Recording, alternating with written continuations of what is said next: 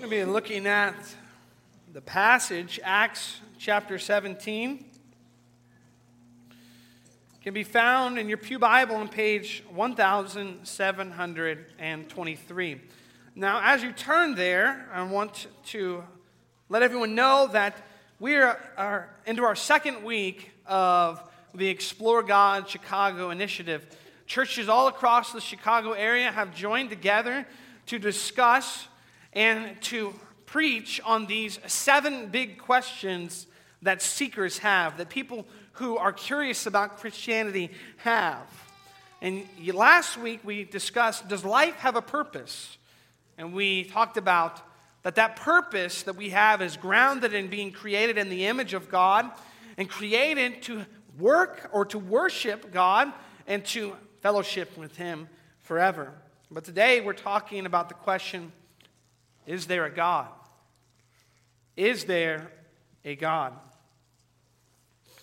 And hopefully, as we look at our passage this morning, you will discover that together. 1723. I need to get bookmarks. This is Paul, one of his missionary journeys, and he just left Thessalonica. He was in Berea. He had to leave Thessalonica because the people wanted to kill him. Now, this isn't Paul going into cities and starting riots on purpose. This is Paul preaching the gospel faithfully, and what we're discovering is that it's turning the world upside down. And so his friends say, Look, Paul, get out of here. Just go on. We'll, we'll come after you. And so he goes on to Berea, and then he goes to Athens. And this is our passage this morning. Acts 17, starting in verse 16. While Paul was waiting for them in Athens, he was greatly distressed to see that the city was full of idols. So he reasoned in the synagogue with the Jews and the God fearing Greeks, as well as in the marketplace day by day with those who happened to be there. A group of Epicurean and Stoic philosophers began to dispute with him. Some of them asked, What is this babbler trying to say? Others remarked, he seems to be advocating foreign gods. They said this because Paul was preaching the good news about Jesus and the resurrection. Then they took him and brought him to a meeting of the Areopagus, where they said to him, May we know what this new teaching is that you are presenting. You are bringing some strange ideas to our ears. We want to know what they mean. All the Athenians and the foreigners who lived there spent their time doing nothing but talking about and listening to the latest ideas. Paul then stood up in the meeting of the Areopagus and said, Men of Athens, I see that in every way you are very religious. For as I walked around and looked carefully at your objects of worship, I even found an altar with this, with this inscription To an unknown God. Now, what you worship as something unknown, I am going to proclaim to you. The God who made the world and everything in it is the Lord of heaven and earth and does not live in temples built by hands. And he is not served by human hands as if he needed anything, because he himself gives all men life and breath and everything else. From one man he made every nation of men that they should inhabit the whole earth, and he determined the time set for them and the exact places where they should live. God did this so that men would seek him and perhaps reach out for him and find him, though he is not far from each one of us. For in him we live and move and have our being. As some of your own poets have said, we are his offspring. Therefore, since we are God's offspring, we should not think that the divine being is like gold or silver or stone, an image made by man's design and skill. In the past, God overlooked such ignorance, but now he commands all people everywhere to repent. For he has set a day when he will judge the world with justice by the man he has appointed. He has given proof of this to all men by raising him from the dead. When they heard about the resurrection of the dead, some of them sneered. But others said, We want to hear you again on this sub- subject. At that, Paul left the council. A few men became followers of Paul and believed. Among them was Dionysius, a member of the Areopagus, also a woman named Damaris, and a number of others. As far as the reading of God's holy word, the flower fades, the grass withers, but the word of the Lord stands forever. We pray with me. Father God, help us as we look to your word. that we may be faithful to it, and that we may display all your glory and the goodness of the good news of Jesus Christ in it. It's in Jesus' name that we pray. Amen. Many of you probably know uh, Stephen Hawking. He was a well known physicist. Um, he's the guy that talked through the, the bleeping box. You know what I'm talking about. And I'm not being rude by saying that. He's well known for that. He passed away recently, but he wrote a book right before he passed away. And this book discussed brief answers to big questions. From his desk at Cambridge University and beyond, Stephen Hawking set his mind spiraling into the deepest depths of black holes, radiating across the endless cosmos and swirling back billions of years to witness time's first birth, and he even thought maybe there was multiple universes. He viewed creation simply as a scientist, and he was called to discuss big questions. Where do we come from? What's our purpose? Are we alone? Is there a God? He often answered in ways that uh, religious people did not particularly enjoy. The professor begins this book of 10 intergalactic essays by addressing life's oldest and most religiously fraught question of all Is there a God? Hawking's answer, compiled from decades of prior interviews, essays and speeches with the help of his family, colleagues, and the Stephen Hawking estate, should come as no surprise to readers who have followed his work religiously. I think, he says, the universe was spontaneously created out of nothing, according to the laws of science.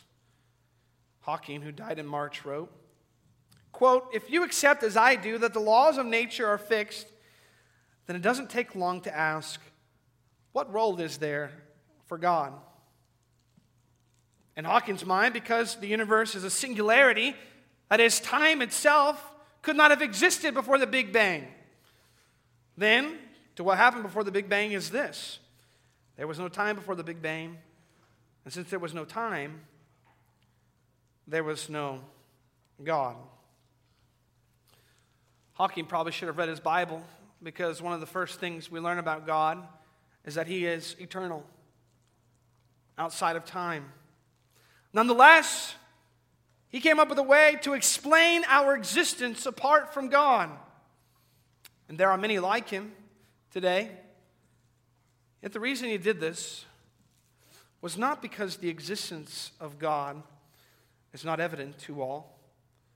It's not because his science, theoretical as it was, could disprove God. Because it's very clear God has made himself known to each and every one of us.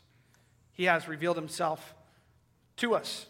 This is true because his word tells us so. And writing to the church in Rome, the Apostle Paul made a riveting statement. He said, The wrath of God is being revealed from heaven against all godlessness and wickedness of men who suppress the truth by their wickedness.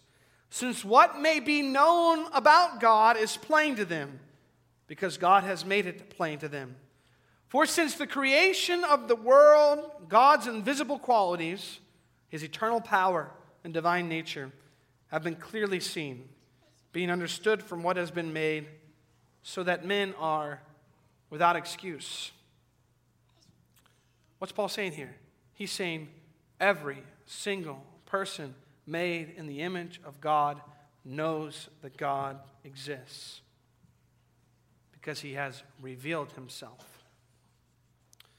This is why an old confession begins with these words concerning the ways God has revealed himself to us. First, by the creation, preservation, and government of the universe, which is before our eyes as a most elegant book. You see, Stephen Hawking saw that. He looked at the world and he said, Look, there are laws here. This universe is ordered, it's purposeful. But then he said, that doesn't mean there's a lawgiver.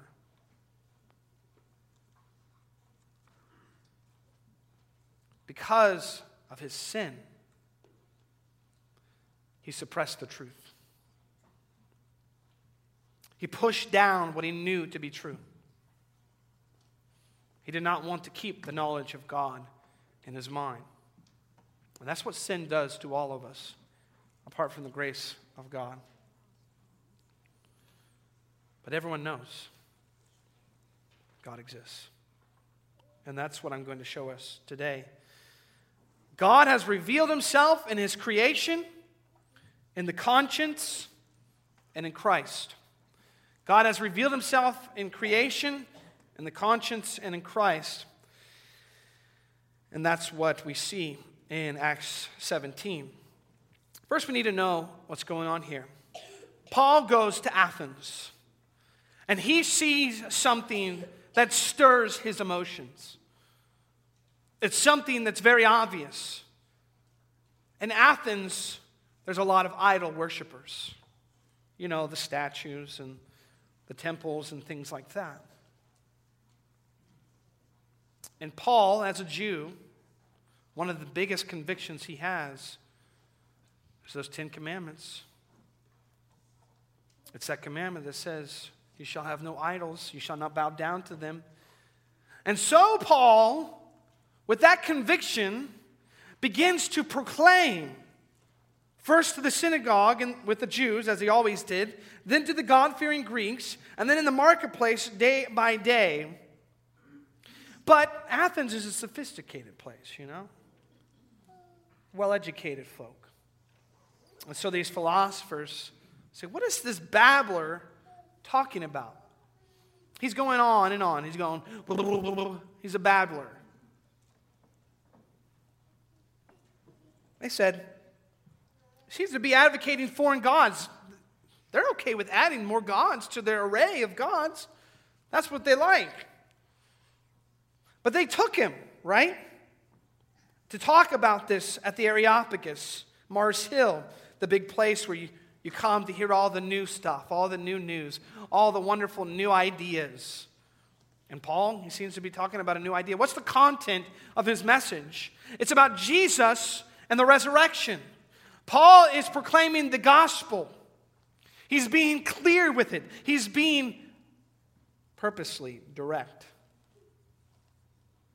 He's preaching about Christ who came, who lived, who died, who came back to life, and how people can have salvation from their sins by believing in Him, by having faith in Him. They want to hear this new teaching, these strange ideas. This is just because it's novel to them, right? This is just novel to them. So Paul stood up in the Areopagus and he said, I can see that you are very religious people. Now, this is important because it harkens back to what we talked about last week. Because I said, what? Because we're made in the image of God, we are created to worship God and to enjoy Him forever. And the fact is, we cannot escape that reality. It's imprinted upon who we are. And so, if we do not worship God, we will worship something else. That's who we are as worshiping people. And that's exactly what these people in Athens are doing. They're expressing the image of God in a sinful way. They are using their worshiping characteristics to worship false gods. And Paul does something clever. He takes account of everything going around and he looks and he sees, wow, these people are so religious. They didn't want to leave out a God they might have missed on the list. So they made an idol to the unknown God. That's, you know, just kind of checking off that box, like, we'll just cover our bases. And Paul says, What you worship as unknown, I proclaim to you now. How perfect, how, how perfect is this passage to answer the question is there a God? Because Paul is not only saying, yes, there is a God, he's saying there's only one God. This God is not an option among all the different options of gods that you can choose from. This God is the one and only God.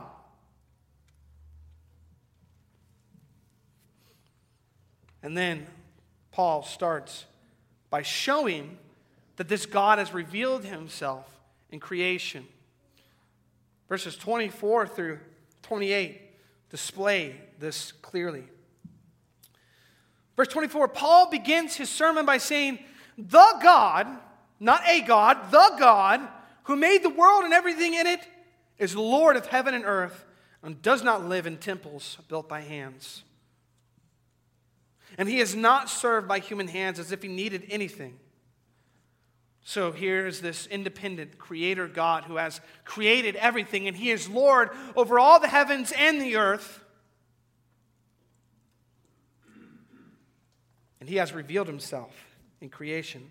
Because he, God, gives all men life and breath and everything else. He is the sustainer. He is the one who is providing your each and every breath.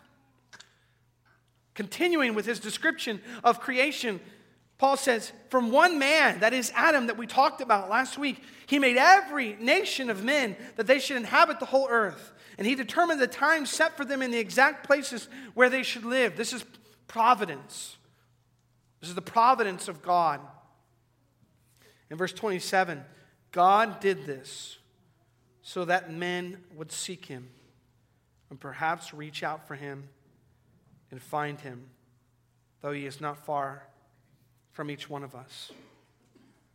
Paul here is saying that the God who created everything, who is the Lord of heaven and earth, who has given each and every one of you your life, and who has placed you providentially exactly where you are, has done so that you may look around at everything you see.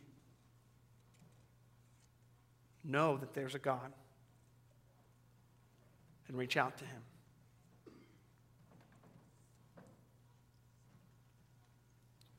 Reach out to Him.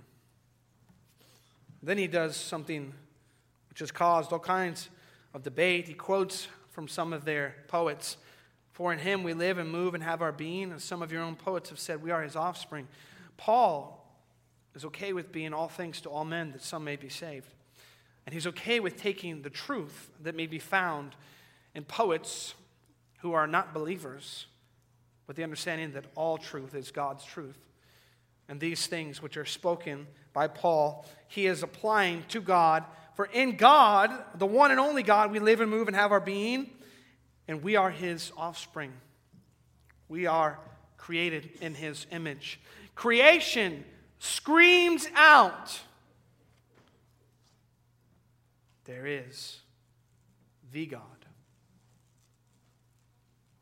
The God. And I know this for a fact because I don't know if you've done this, but I've often gone somewhere where it's dark, you know, right here when we live next to the city, you have all that light pollution from the city, and looked up at the sky and seen all the stars in the sky and all their wonder and all their array, and thought to yourself, how can someone look up at that and say, there is no God?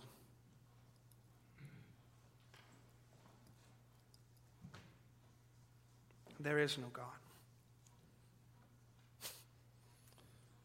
But God also reveals himself to us in our conscience. That is to say, creation is a very outward reality.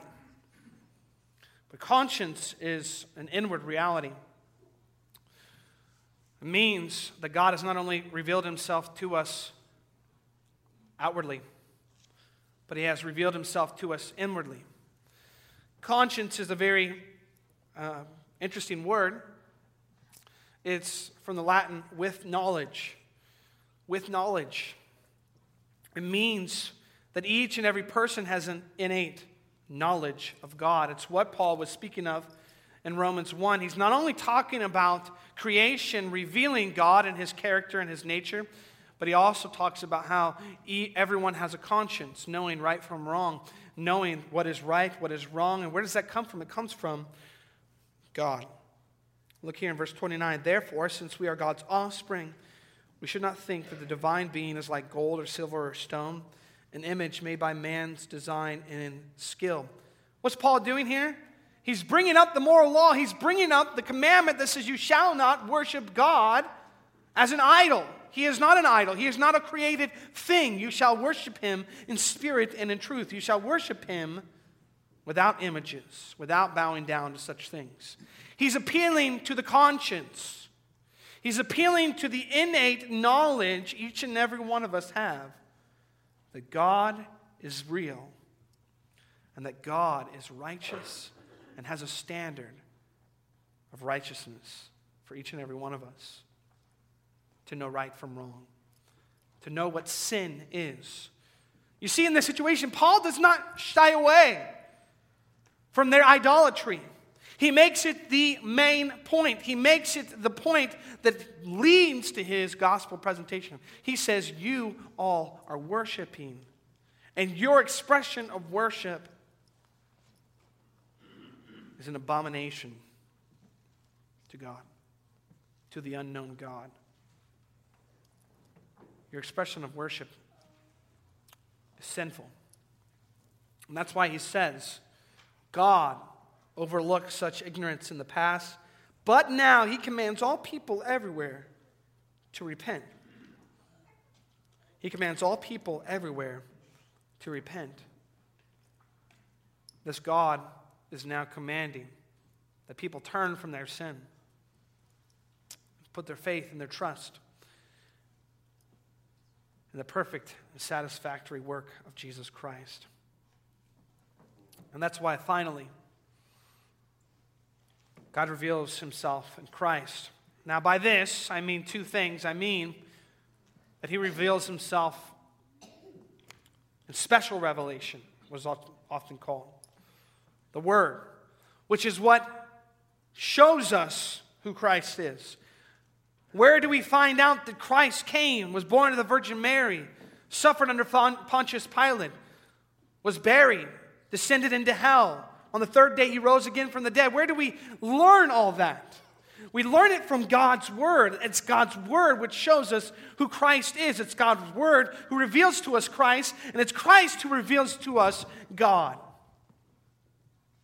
And Paul, his biggest gospel presentation in Athens is to speak about the death and burial of res- uh, and resurrection of Jesus Christ.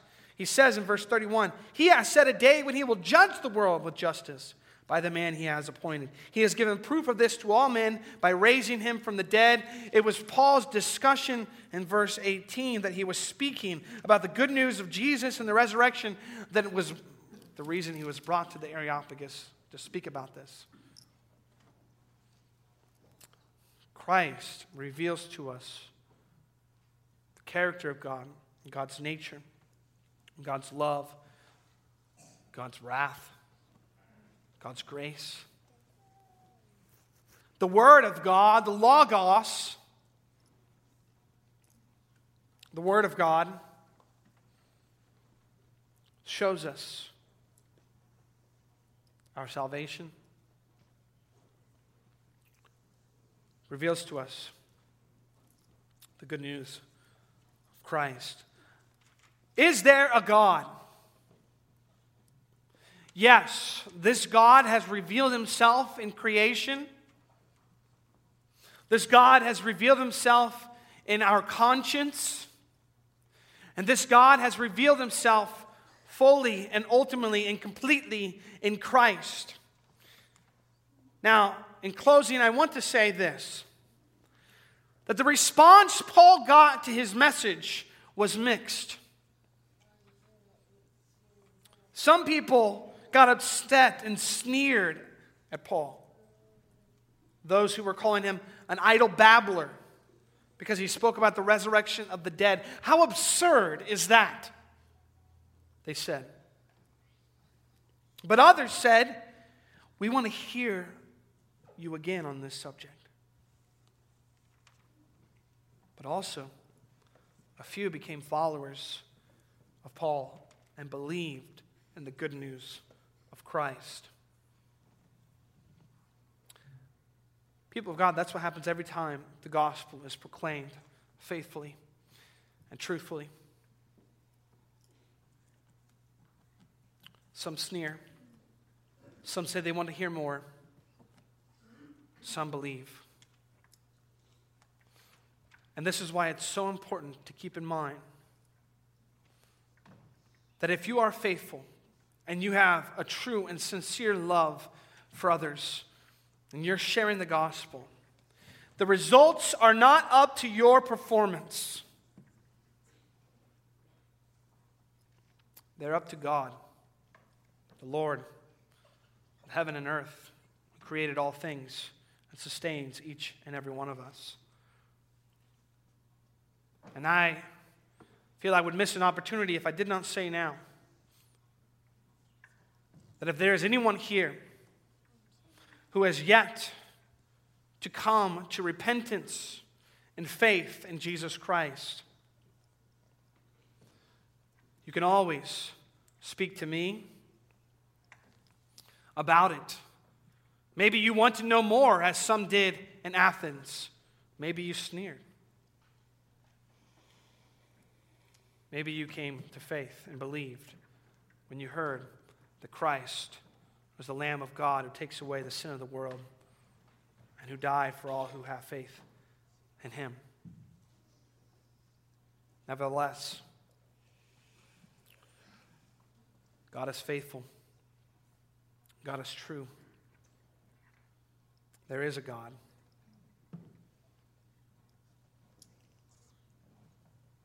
Amen. Let's pray. Father, we thank you for this opportunity to look at your word. We pray, Lord, that you would help us. Help us to know you more. Help us to bring others to know you more. And to share that it's good news that there is a God because you, Father God, have given us good news in Jesus Christ. It's in his name that we pray. Amen.